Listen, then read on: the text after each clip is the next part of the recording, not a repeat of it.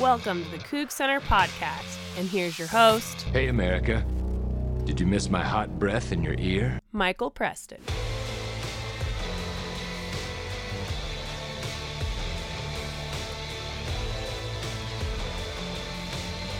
I will make a sweeping generalization and just assume that you did, in fact, miss our hot breath in your ear. Breath. Breath. Breath, that's what I'm saying there. Sam Razz of the Scott and Holman podcast. They cover the Houston Cougars. They'll be coming up to talk about the COOGS Cougs in a little bit as we preview the Houston Cougars and the Friday night tilt in southeastern Texas. Thank you for bearing with us while we took last week off to enjoy some much needed vacation time in Central Oregon. But I, haven't been to Sunriver in like really, you know, like Sunriver Black Butte Ranch in like 15 or 16 years. If you ever just want to go somewhere and just like turn into like a relaxed pile of goop, like that's what I basically was by Wednesday night. I was like tired for no reason at 4:30, and I made coffee that morning, got plenty of sleep. I looked at my wife and I said, "Why am I so tired?" And she said, "You're relaxed." We also went to Crux Fermentation Project. Really delicious beer. Highly recommend. So Sunriver Crux, kick some free stuff my way. Um, I, I'm I'm trying to kind of process and get through emotions and feelings from last Saturday. Not that there really were too many, given that the result of that game was not in doubt, and Jeff and Craig did a great job talking about it again this week on Monday's edition of Podcast versus Everyone. Jeff wrote about it a little bit in his column on Monday of, you know, why can't you just sit back and enjoy this? And I now a number of days removed from it, I can come around to that. But I, I think the biggest thing for me is that the reason you you you kind of find yourself having a difficult time enjoying it, and it this is a new place to be. That yes, even though it's an FCS team, you kind of really just expected a really humongous blowout. I mean, a chance to get to 70 points in a defense that should not have looked overmatched. And it's true that Northern Colorado could, you know, they could move the ball from time to time in that game, and it wouldn't have been too big of a surprise. But I think what, you know, that kind of set the tone early for me. And I think part of the reason why I left the game with kind of a not sour taste in my mouth, but a bit of a bitter taste is that it was 24 10 at halftime. It was 24 10 at halftime. And it should have been more than that. That what you wanted to see was this Washington State team just come out from the outset and dominate Northern Colorado. Now, looking at the stat sheet, that's not really a lie, right? To say that they did, because they really just gashed them all over the field all day. They averaged like seven and a half yards per attempt. That's including Anthony Gordon's run in there, which again, uh, well, no, that doesn't have anything to do with sack yards, so that actually does count. Anthony Gordon averaged over 10 yards per attempt again. As Jeff pointed out, like two of the top yards per play averages in a game in Mike Leach's tenure were this weekend. Two, two of the top like four were this weekend in New Mexico State. So why do I leave that game feeling so unsatisfied to an extent? I mean, Milo Hall, although he looked like a world beater at times, still average under four yards a touch. I, I think a lot of it had to do with that first half. And you look at the stats from that first half, first quarter only. Northern Colorado had 79 rushing yards, 50 passing yards. They were only outgained by Washington State by 28 yards in that first half. Or in that first quarter, rather, excuse me. And then when you get to the end of that first half, again, the difference between the teams was only two touchdowns. And at the time, and the, during that second quarter, the tackling looked really suspect. I mean, really, really suspect at times in that quarter. And I, I think that was the big bugaboo, right? Was that you had multiple times in that first half where Washington State calls or Mike Leach calls defensive timeouts. He calls it timeout because his defense isn't performing, and we all know how that usually goes, right? when he finally did call a timeout on Northern Colorado's final drive at the first quarter, excuse me, Milo Hall rushed for seven yards, three yards, nine yards, 12 yards, a completed pass of 10 yards, then the timeout, and then a different running back comes in, Julian Eisen, and fumbles the football when frankly Jahad Woods does get lucky to get an arm on that football and keep him from breaking a bigger run. And so that was, you know, you, you kind of left with this I mean, again, I it, it's not like I, it shouldn't be unsatisfaction, and I can't explain why I feel this way because nine tackles for a loss in that game for Washington State, four forced fumbles, four fumble recoveries. They they performed pretty much exactly how you would have expected them to. You expected them to blow the door straight off Northern Colorado. And in the second half, they did. They outscored them 35 to 7. So I think what has left, again, kind of that bad taste, at least in my mouth, this is how it is for me, is that it just wasn't done right off the bat. It took the Cougs a little while to get to really get going in that game. And I mean, they the second half, they scored 28 unanswered points to open that half. Like it, it, it just it wasn't even close after that. And I, and I don't think even for me when Northern Colorado tied it at seven in the first quarter, I that game was not in doubt for me. They were going to win the football game and they were going to win it handily. So I, I wasn't exactly worried about that, but I think I and again I'm I'm so excellent at expressing things sometimes, but I, I think for me it's just because that first quarter and, and part of that second quarter was so deeply like they should really be stepping on their throats here. I mean, they should really be winning by a lot more than this. That's how I viewed it. And to their credit, after Northern Colorado scored that field kick that field goal near the end of the first half, they outscored them 31 to 7 after that, and then tacked on another touchdown at the end by Deon McIntosh for good measure. So, you know, you know, like I, I think again, it, it all comes back to that point which, which we repeated a bit ad nauseum at this point is the defense looked gashed at times against a very inferior opponent. That was worrying. Is it a matter of them looking past this football team to the bigger challenge that awaits them this coming Friday in Houston? I, I again, hard to quantify those things and you know we don't really like things that are hard to quantify on this show. But maybe I mean, yeah, there's a possibility of that. Northern Colorado was finished, voted to finish last in the Big Sky. You probably win that game just by out athleting them. And Lord knows, again, Anthony Gordon and his wide receivers have never, there's never been a two game stretch to start a season where these receivers have looked better under Mike Leach, including their quarterback. But I think that's kind of why I was left with a little disappointment on Saturday night, which is a weird thing to say after your football team wins by six touchdowns. That you're a little disappointed in it. But maybe it's because my expectations were blown so far out of proportion for this football game that it, it really was my expectations that needed reining back in. Because, yes, Washington State, they, they blew the doors off the Bears. They did exactly what they should have done, but maybe they just didn't do it in as aesthetically pleasing a way as I might have liked them to do it. So you're left with like Jeff talked about, kind of your own expectations that weren't met. And it is interfering with my ability to have some fun with that game. I do still think there's some validity to saying that, yeah, that first quarter and part of that second quarter and didn't really go how you wanted it to. In that first half, yeah, you're up by 14, but again, I wanted them to start quicker. I wanted them to really put their foot down. That Anthony Gordon pick, that was a really bad interception. Did not see the middle linebacker at all.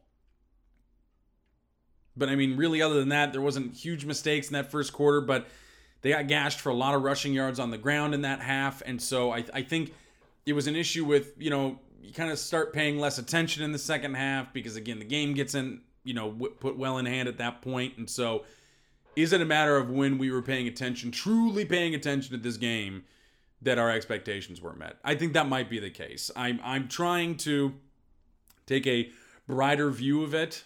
Some you know three days as we record this on from that game, but I, I think that's why you're left feeling that way it's still a very dominant win. It's exactly what you expected, but I I wanted 70 to like 7. I wanted like 77 to 6 or something like that, and we didn't get it. So maybe that's what it is. Our own outsized expectations. But clearly Mike Leach wasn't happy with his defense in that first half calling three defensive timeouts. The bigger test obviously comes this Friday with the Houston Cougars. They have a brand new head coach in Dana Holgorsen. They have a new offense.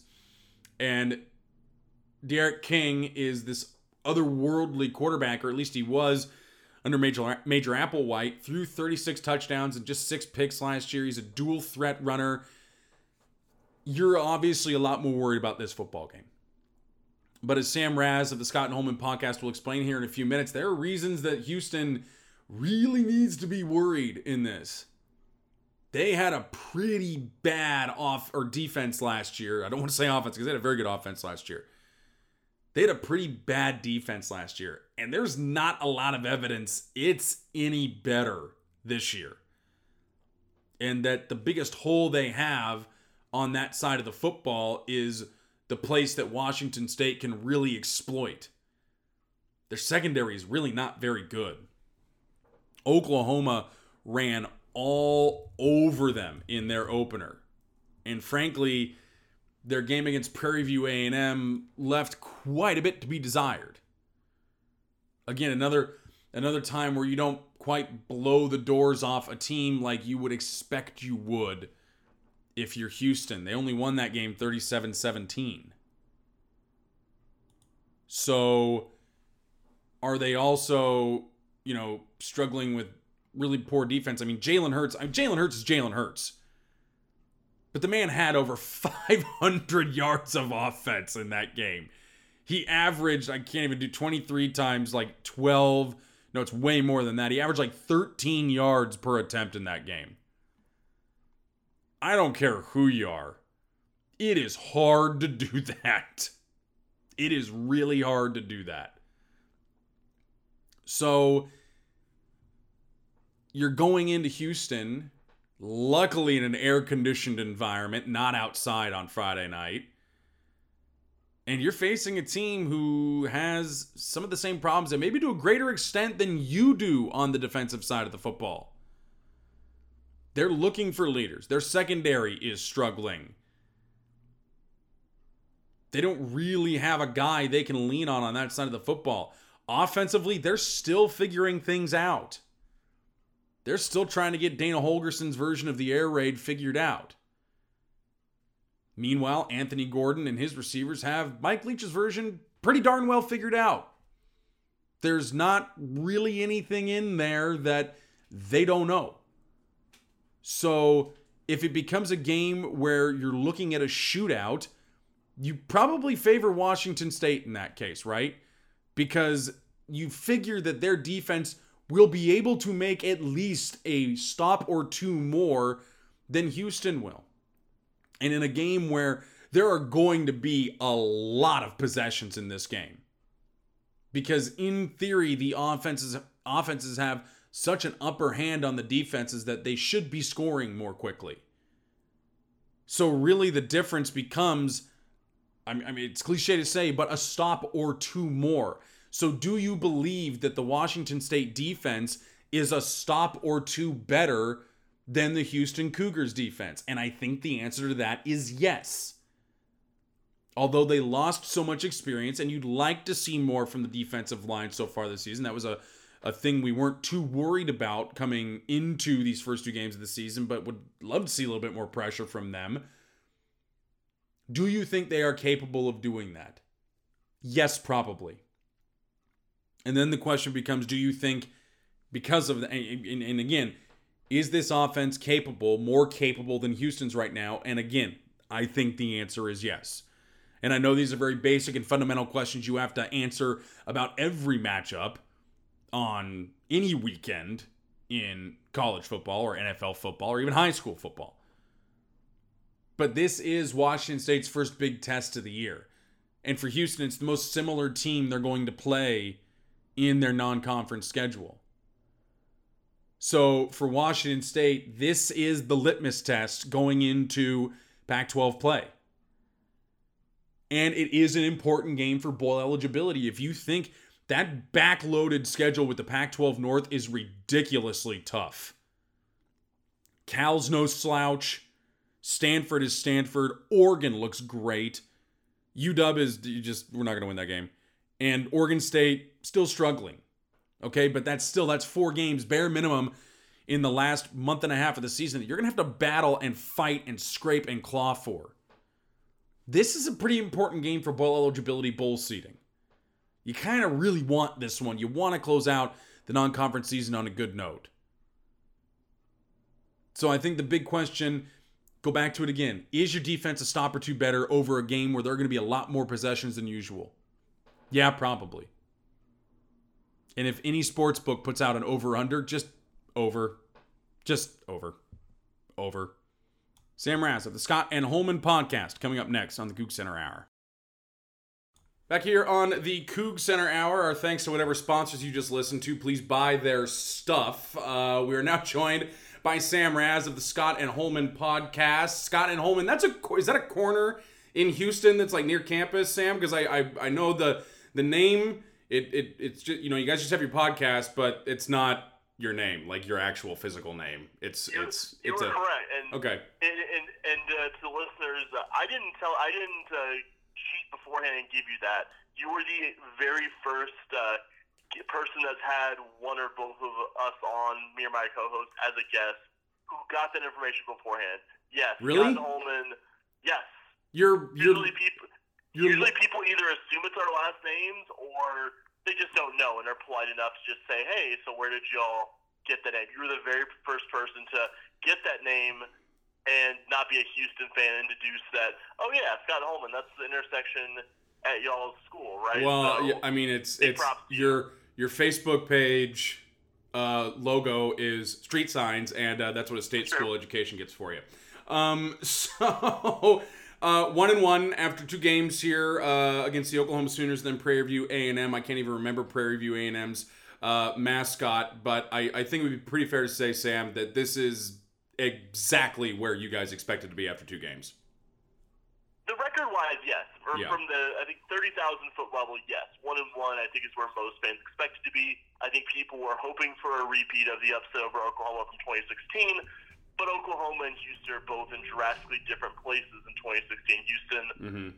due, due to the great talent evaluation of two coach of geez now three coaches ago, Tony Levine, Houston had pretty stock defense in 2016. Not the case this year. Pretty pretty much a rebuild on defense. Not nearly the talent, and, and it showed against Oklahoma. And it was a game where the Cougs showed some promising stuff at times, but got thoroughly outplayed by a top five team. I will say, I think this past week's game was Prairie View A&M.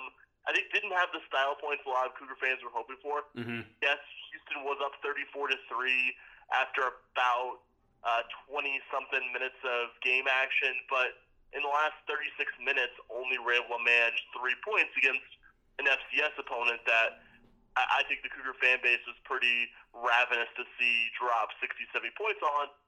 And it, it, to some degree, that might have been uh, unrealistic. Prairie View is a good, at least FCS team this year, and Houston, I think, ran a much more vanilla offensive game plan than they'll run out in any other game. But I think some Cougar fans are starting to realize that there might be a learning curve here. That going from the previous offense and previous coach we had to the air raid to what Dana wants to do isn't going to be just a seamless plug and play. And I think there's some concern about it. I always Right. say that to some degree, the uh, expectations of the fan base were unrealistic and wildly reset by the Peach Bowl from several years ago. And I think uh, and anytime the team kind of looks like they're struggling in a facet, there's you know the wailing and gnashing of teeth. So yeah, I think looking at it soberly, one and one is where the team should expect to be. There's reasons why uh, last week's whatever Prairie View wasn't uh, the kind of sexy game a lot of Cougar fans uh, here were expecting.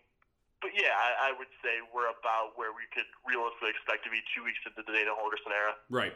Well, I want to touch on uh, kind of that learning curve here after this uh, next question because obviously it is Dana Holgorsen at Houston, and I I will say that I was amongst the many who did not see that coming. I think uh, we kind of saw Major Applewhite's departure coming after uh, that bowl game, which I won't mention Yeah. for your own psyche's uh, sake. But uh, that was a surprise, at least to me, and I think a lot of folks uh, who follow college football kind of walked me, you know, like what were the emotions that because it didn't take too long to hire Dana Holgorsen, if I remember right, and do you have enough Red Bull on campus for him? The second question, yes. The Okay, school- The school, I think when you pay uh, pay a guy a twenty million dollar contract, uh, handle the details on the Red Bull. So I'll, I'll give my alma mater credit on that one. I think I think they've got that down.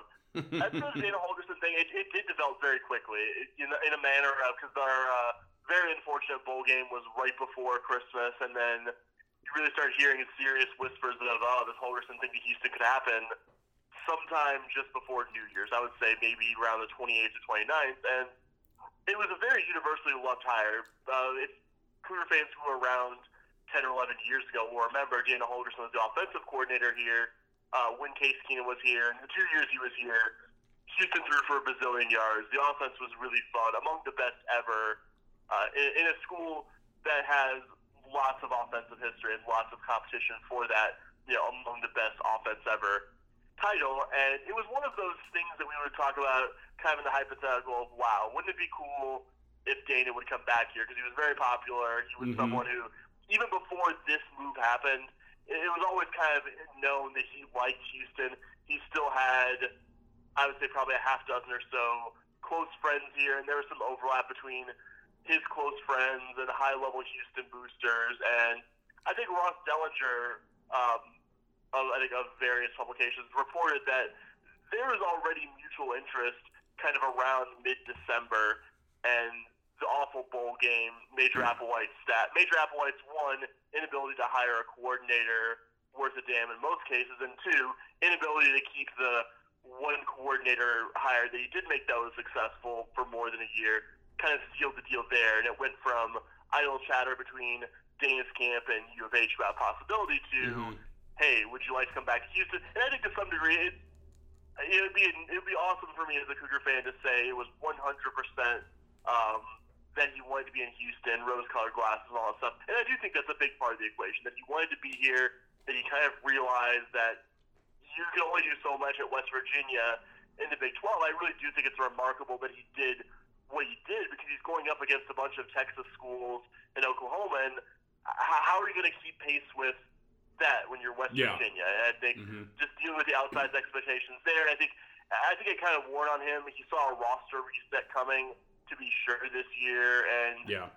just kind of left while the getting was good. So while I think a lot of it was him wanting to be Houston, liking living in Houston, liking not being in the fishbowl of being a coach in Morgantown of the pro team of that state, it just kind of it worked for all parties. It worked for West Virginia to a degree. It worked for Dana. It certainly worked for Houston football to get a coach kind of of his name. Yeah. We'll talk uh, now. I want to talk about kind of that, like you mentioned earlier, kind of that adjustment to Dana Holgorsen's version of the air raid. As you know, I'm sure everybody knows we have the progenitor of it, and he is so very Oh, yeah. stubborn at what he does, and it will not change. Gosh darn it, uh, because I'm sure he cusses a little bit more than that. But um, it's it's valuable, obviously, to have D'Eriq King back. The guy is just otherworldly. I think he had you know 36 touchdowns last year, six interceptions. He just doesn't turn the ball over. He can run the ball. Are there growing pains for him in this offense? But it must be valuable and at least you know some level of comfort there to have a guy with that kind of experience and talent at quarterback in the first year you are breaking in a new offense in Houston. Yeah, and, and one thing I think Dana has said is that he's upset that right now D'Eriq King is a senior, not a redshirt junior. He's upset that the previous two staffs didn't use his redshirt year because I think he, in a perfect world, wanted a year for D'Eriq to have some growing pains this offense. As good as D'Eriq is, it's radically different Right. uh, going from the offense we ran last year to this, even even a very good quarterback like him is going to have growing pains. It's I compare it to a, a friend of mine who uh, knows a lot more about math and all that stuff, which is admittedly a low bar to clear, that the uh, Kendall Briles veer and shoot is like uh, college algebra, and what Dana wants to run is like uh, en- engineering calculus or something like that. It's, it's, it's dramatically more difficult, dramatically more is asked of the quarterback than what was asked in the previous offense, and I think D'Eriq can handle that, but it's not going to be an absolutely smooth, seamless transition. And I think some of that was on Dana's end as well. I mean, you can practice all you want. It really takes a live game reps sometimes to figure out what works. And Yeah. against Oklahoma at times, you could tell in the first half he wasn't entirely sure what worked out there. And it got it got better in the second half. A decent amount of that, I think, is, was Oklahoma being up by a decent amount. But I, I think he started to figure out what worked with him, using the quarterback running game a little bit more, and I, asking D'Eriq to be smarter about how he chooses to take contact. Although, ironically, his season-ending injury last year, the second to last regular season game against Tulane, came on a completely non-contact handoff for a touchdown play. So Yeah. it wasn't as if D'Eriq was wildly uh, unintelligent with how he ran last year, just a freak thing that happened. And Dana has talked a lot in the offseason about, you know, D'Eriq realizing that he's the best player on this team, and so he can't, you know, expose himself to more contact than he needs to. But we kind of saw against Oklahoma when Houston was actually running something I think that's going to look a little bit more like our offense in Prairie View. That it, it worked. It works better when D'Eriq is running the ball. D'Eriq is a good passer. D'Eriq's not, I think, a run first guy, but the offense looks more natural when D'Eriq Mhm. actually gets a chance to use his legs. Everybody knows, uh, of course, D'Eriq King. I mean, that's that, is the name I had to bring up because the guy's he's otherworldly, at least you know stats wise, and obviously, um, you know, Yeah. on film he looks that way as well. But give me another name, Sam, of someone on the Houston offense who Coug fans are going to want to know uh, about in advance of Friday's game because you know I always say you know it's so easy for all these other great players. Um, you know, on an offense to kind of get lost behind this otherworldly beater quarterback or running back or whomever. But is there another person on that offense that you think uh, Coug fans should know prior to that game on Friday? Yeah, I'm glad you asked. Marquez Stevenson, who was part of that really good uh, Tom Herman recruiting class that featured most famously Ed Oliver. Marquez had a lot of good offers out of high school and got really snake bit his first two years on campus. Um, missed 2016, I think, mostly with a broken collarbone and a Mhm. preseason injury, and then missed all of 2017 with a torn ACL, and then finally had a full season of being healthy last year and was, I think, arguably the most dynamic receiver in the American Athletic Conference. I always I tell a story. Me and my co-host uh, drove up to the uh, remote plains of Texas Tech to watch Houston uh, give up somewhere just south of a thousand passing yards. But in that same awful game, Marquez Stevenson, I think, burned Tech's cornerbacks for three or four touchdowns. Had multiple Tech fans looking at us being like, "Who is this guy?" Yeah. Just extremely fast player, very intelligent, uh, guy that the Cougs has historically. I, I've seen Dana a couple times this year. Use him in the running game, kind of as an all-purpose guy. Very shifty, but also a guy who's not afraid of contact. I think the most dynamic player on this offense besides D'Eriq. And there's some competition for that. There are some areas where I'm not thrilled about the talent we have coming in, but receiver is is quite talented. Receiver is the one Mhm. place where the last couple stats left the cupboard relatively full, and I would say Marquez is the best of the best there. I I think I, I expect if we open up the offense and if the Wazoo defense does eat their Wheaties, that we'll you know regardless of the game's outcome, we'll see one or two long touchdowns from Marquez. But uh, I think as we all know, one or two touchdowns uh, is, probably isn't going to do much in this game with uh, with both of these teams. Uh, no, I don't think it will do very much, in fact, whatsoever. Um, let's talk now about the Houston defense. And I realize that may not be as happy a topic as talking about the uh, Houston offense. However, uh, we do need to talk about it. It is the other side of the football, and it's the side of the football that my favorite side of the football will be going against. And can I say side of the football more? Maybe I can. Um, but Sam, what is the biggest bugaboo for Houston's defense? Because I know they really struggled last year, and probably not expecting too much of a increase in terms of quality this year. Or are you guys uh, down in Houston? I, I would say the last part. Like I, I wasn't going to expect a radical increase in quality just because there's only so much coaching can do, and I think the previous two staffs, with Ed Oliver being one notable outlier because he was a great player, a generational talent, as good as advertised his Mhm. entire three years here. Did, did uh, is hard cursing good on your podcast? Can I can I do that? Uh, not hard cursing, soft cursing would probably Yeah. be acceptable. He did. A, he did a uh, he did a freaking terrible uh, job. There we go, perfect. they, they did a terrible job uh, evaluating defensive talent. Uh, just, I think we we were a terrible pass defense last year, and somehow managed to graduate our top four cornerbacks. The run defense uh, was one of the worst I've ever seen. I've seen a lot of bad Houston defenses in my time as a Cougar fan here, Mhm. and it was just it was horrendous. When Ed Oliver wasn't in there, um, U of H was likely to give up 300, 400 rushing yards, and I think did a few times last year. And I, I don't expect that to be exactly the same this year. I think the the bane of Cougar fans' existence the last couple years, uh, previous defensive coordinator Mark D'Onofrio is no longer here. I think uh, Dana made a good coordinator hire in Joe Cauthen, uh, previously at Arkansas State, and kind of the profile of someone I wanted here. I wanted someone who had success with aggressive defenses and was kind of a guy who did more with less. Yeah, the Arkansas State program is not known for being very uh, resource rich, but Cauthen consistently put good defenses on the field that Mhm. uh, were very aggressive. So Yeah. it, it was it was good hire on paper. Um, the year one results really aren't gonna, I think, show much of what the staff wants to do long term. I think they they're gonna be very young in the back end. The the smart aleck answer to your question about what concerns uh, Cougar fans about the defense it would be all of it. But if I had to isolate to one unit, I would say the lack of experience in the defensive secondary uh, Mhm. is a little concerning. The staff did bring in some interesting transfers, but I mean, kind of you know, if you're getting if you're getting a transfer, it's kind of you you might get a guy who's really great. You might get a guy who washes out without ever putting on a jersey. yeah. So the, the staff had to the staff had to gamble to basically put together a two deep. That's how bad of a job the previous staff did, and even just getting warm scholarship bodies in the Mhm. secondary. And, and there's some interesting guys back there. Grant Stuard, this uh, guy who looks, I, I think, more like Troy Polamalu than any any collegiate player I've seen uh, this side of Troy Polamalu. You guys will have no problem uh, figuring out who he is very quickly when he steps on the field Friday. Yeah, the the uh, the the the uh, head and shoulders uh, spokesperson, I Yeah. assume. Yeah. hmm Yes, yeah, the the, the uh, noted TV spokesperson, Mhm. And just has has the long hair that makes it look like he's already doing a bunch of stuff, but has, has actually been quite good and quite exciting. And a couple of the JUCO guys that the staff have brought in have been pretty interesting. Uh, Javarius Owens and Demarion Williams both played in the Jayhawk League, which I think, as we know, is ultra competitive, and they were both first team All Americans last year. And hmm you know, again, JUCO guys like transfers.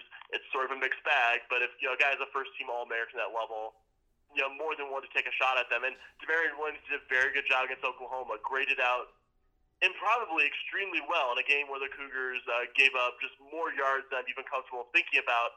I think he was targeted six times and gave up one completion. So that was that was his first big test. He did quite well at it. I don't really get I don't really take anything out of playing Prairie View. That's not really a notable opponent for me there, but I don't think they cover themselves in shame there. But I mean, Yeah. Washington State's gonna be a whole different ball game. So not only is this an inexperienced unit, but it's gonna be going against a team that just is designed almost to just find the Cougars' weakness and just poke at it with a fork until we curl up in a fetal position. I think that's what I'm most worried about, and I think Mhm. generally that was what the Cougar fan base is most worried about in terms of a defensive weakness from this Friday's game. Well, that takes away my question about the secondary because we always ask about that on this show because that is the strength of the Cougar attack. But you answered it so well. We'll just move on to the last one, a prediction uh, for this Friday's game. I think the game opened up between about six and a half to seven and a half point in favor of points in favor of the Washington State Cougars, and I'm going to keep mixing up the mascots and everything else for the entire dang week. Uh, these teams play each other, and I'm not going to know if I'm not paying attention to the TV who's doing what if I just hear Cougars. Um, Sam, tell me what, how you think this game's going to go on Friday. I think for me, these are you know it's two, you know it's obviously the best team Washington State's going to have seen this year. It's not the best team Houston's seen this year, but maybe the one most like them uh, in terms of talent level on the football teams uh, so far this season. So how do you see this Friday's game going? You know, it's it's really interesting because um, the Oklahoma game wasn't really, you know, a great test because that's just a team that's just so far away, more talented than Houston, more talented than probably 75 to 85 percent of college football. You know, I think I saw the line was eight points this morning. I just at this point, I, I don't know if I can really confidently predict Houston to stop Washington State enough to win this game. Mm-hmm. But I think the I, I think Houston's offense won't look like the offense that scored three points in the second half against Prairie View, and a, I Right. think a, a game where the Houston staff was trying to show as little as possible. If I had to give a number to it, I would say um, the uh, Cougars of Eastern Washington, uh, there in Pullman, are going to win 45 to 35. I'm I'm bad with specific score predictions, but I, I think right now it's going to be somewhere between seven to ten points Yeah. for the visitors, but I think I think it'll be a close game. I think it will be a game where that score line is at least somewhat indicative of the back and forth play between the two teams. The Cougars of Eastern Washington look forward to visiting the Cougars of Southeastern Texas. I'm glad we're both in a relatively same uh, section of the state in terms of being east. Sam Yeah. Razz of the Scott and Holman podcast. Thank you, sir, for your expertise. We appreciate it. Absolutely, thanks for having me. Back here on the Coug Center Hour, our thanks again to Sam for joining us for 20 very good minutes on those Cougs from southeastern Texas. I want to get to something that we haven't had a chance to yet because it was said after our last show was done. And of course, we were enjoying Central Oregon last week. Um, Larry Scott. Let's just have a brief chat about him. I think we all know how we feel about him at this point, but something that caught a lot of people's ire right before the opening weekend of college football. Um, it it it, it shocks me that this man, who must know that fan bases are not big fans of him, that that by and large the people who enjoy rooting for teams in this conference do not like him unless he is so insulated in San Francisco, where the Pac 12 is headquartered, that he is just not paying attention to keeping all the noise out, keeping it all out. I know that maybe not as much heat has been put on his chair by the CEOs of the conference and the athletic directors as there could be, and that could be keeping more out. But uh, what leads you to say something that lacks so much awareness? in a time where everybody knows that every other Power 5 conference is getting more money out of their television contracts, thereby helping their universities pay for you know ex- facility expansions, coach salaries, uh, scholarships. They're helping pay for scholarships. Why would you say something like this? Quote, we don't hire the coaches, we don't recruit the athletes, we don't coach them. We don't take credit for the wins, but sometimes we get blamed for the losses. Okay. Here's the deal. At the micro level, no, you do not do that. Larry Scott, the Pac 12 conference, does not hire the coaches. They do not recruit the athletes. They do not coach them. They don't take credit for wins, and they do get blamed for losses. On the macro, though, uh, your performance as the Pac 12 commissioner does have something to do with those things. The lack of money flowing into the conference from TV deals is a direct result and and can result in this conference not being as good and not being as competitive with the Big 10, with the ACC, with the SEC, with the Big 12. How do you not take any of the blame here? How do you not take any of the responsibility for you know, yes, we could do things better to increase the profile of this conference, to increase the coaches they can attract, to increase the amount of money we could get from our television partners, etc. I realize that perhaps that is not a thing you can say in public. But another thing you can also not say in public is we don't hire the coaches, we don't recruit the athletes, we don't coach them, we don't take credit for wins. Sometimes we get blamed for losses. There is no reason to say that. There is no reason to say that. It it kills me. Absolutely kills me. That that you you don't shoulder some of the blame there.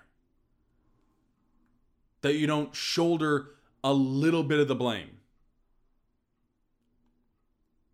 That it's it's insane in John Canzano's article in the Oregonian that covers this that you can't look at the fact that the SEC is going to give 70 million more dollars to each of their schools over the next 5 years than the Pac-12 members will get.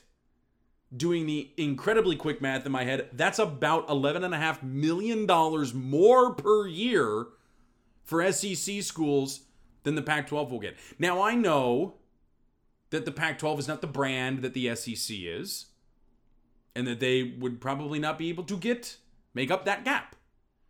But let's say it's half. Let's say it's five and a half million dollars per year. Do you think Wazoo would love that money to help pay off the Cougar Football Project and the football operations building?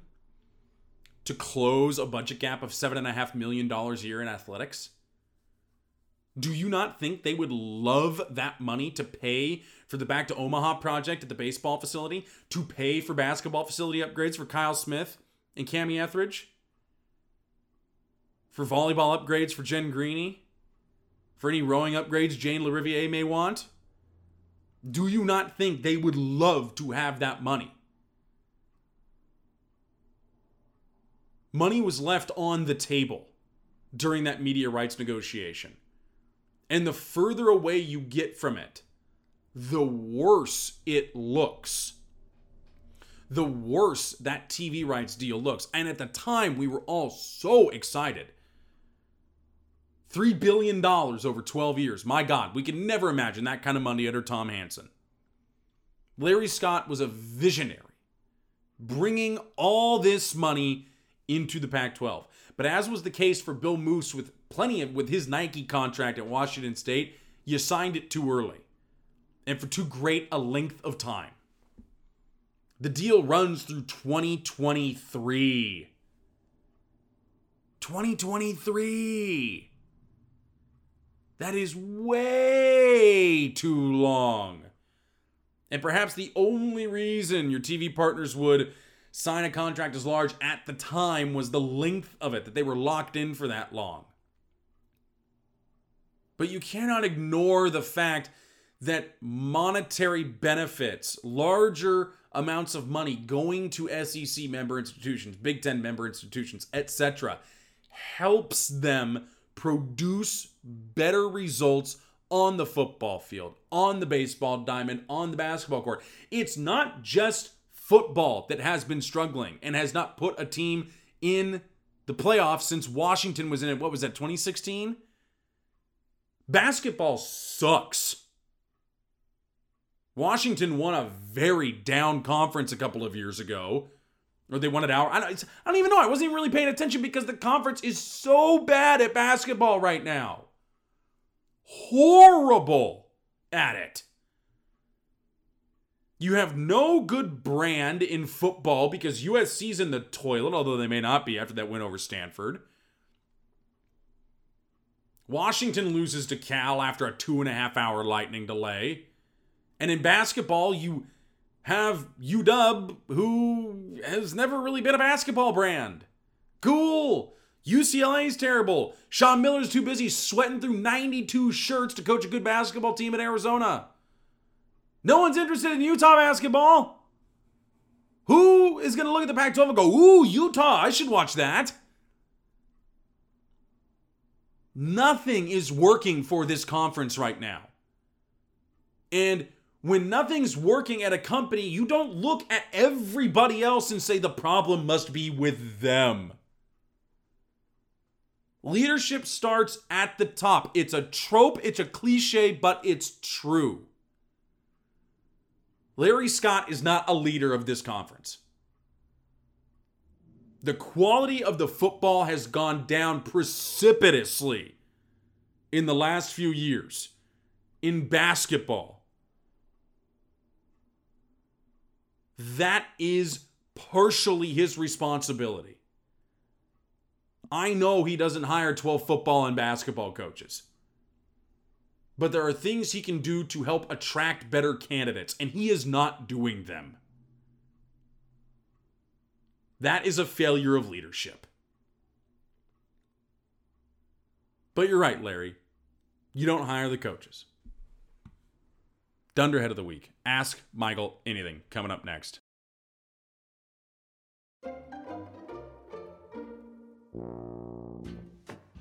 Dunderhead of the week time. Uh, it, it, it stinks to be the backup in a lot of cases because, you know, or the understudy because you think you got all the blocking down, you know, like in, t- in terms of a play or even football, you know, you got all the blocking down, you got all the lines memorized, kind of the same concept. Uh, but during the blowout of the Steelers by the Patriots on Sunday to open the NFL season, uh, Maurkice Pouncey uh, was not in the game anymore, so the Steelers put in a backup center. Uh, I will not tell you his name because he does not need to be humiliated, and also, frankly, I didn't want to look it up. but uh, you kind of need to know your lines, don't you? This from NBC.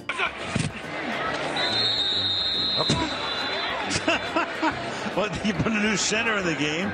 Uh, you need to snap it.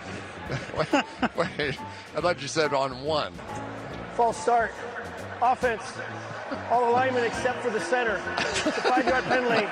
Replay, second down. Yeah, that's kind of really not good, is it? All the linemen except the center. You can make the argument that he's the one who false started. I mean, you could. You know, he didn't snap the ball when he's supposed to. So it was a false. Oh, no, I guess it doesn't work. Still, I don't want. I don't want the guy, the four guys who did their job, to get blamed and not the center. That is very embarrassing, though, and especially on national TV in front of a big audience like that. When I make a mistake, it's usually just in front of like a few people at work, right, or on this podcast. So, not 20 million people watching. Maybe one day we'll get there, but uh, not right now. Ask Michael anything time.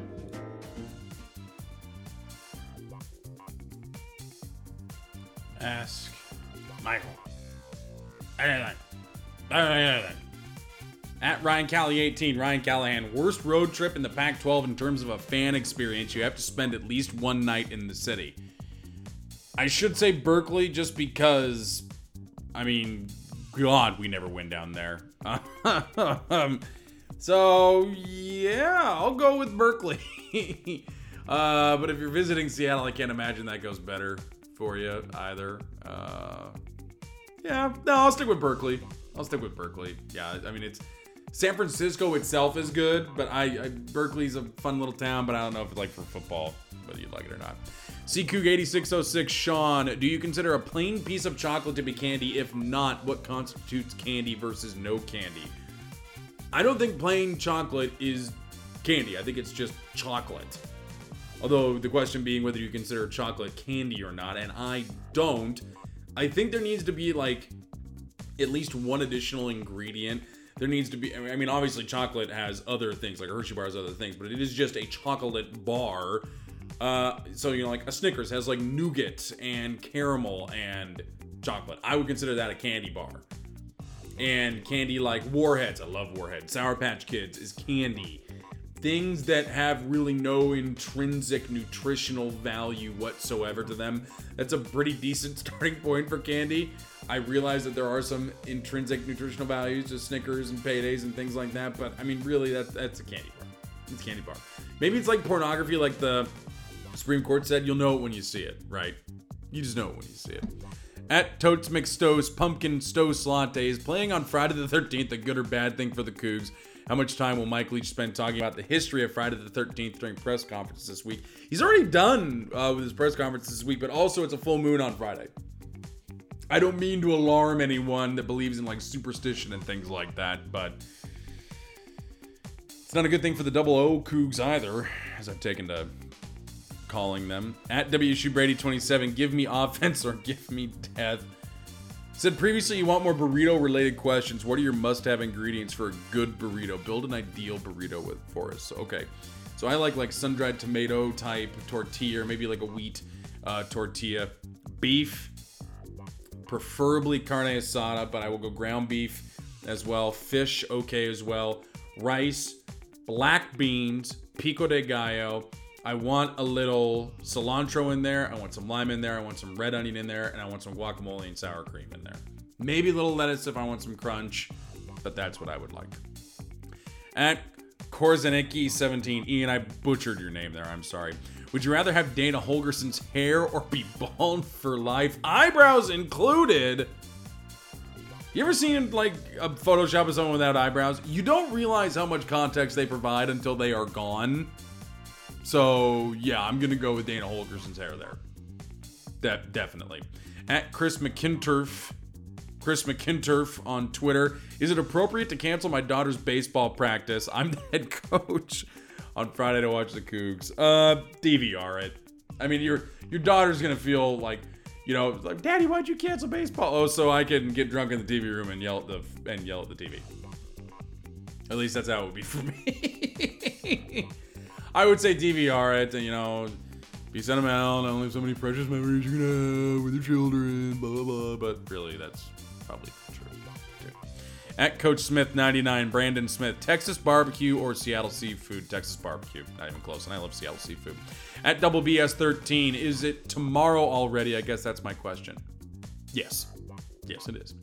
At the last Zune, Max Corgi is Dana Holgorsen the coach most likely not to be sold a windowless van based on visual profiling? God.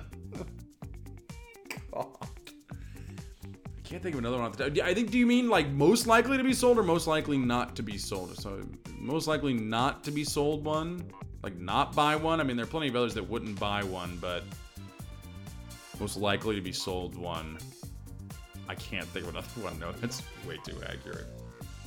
Washington State Cougars 56, Houston Cougars 38. It's a shootout. Bet the over. We will talk to you for UCLA week here on the Coug Center Hour.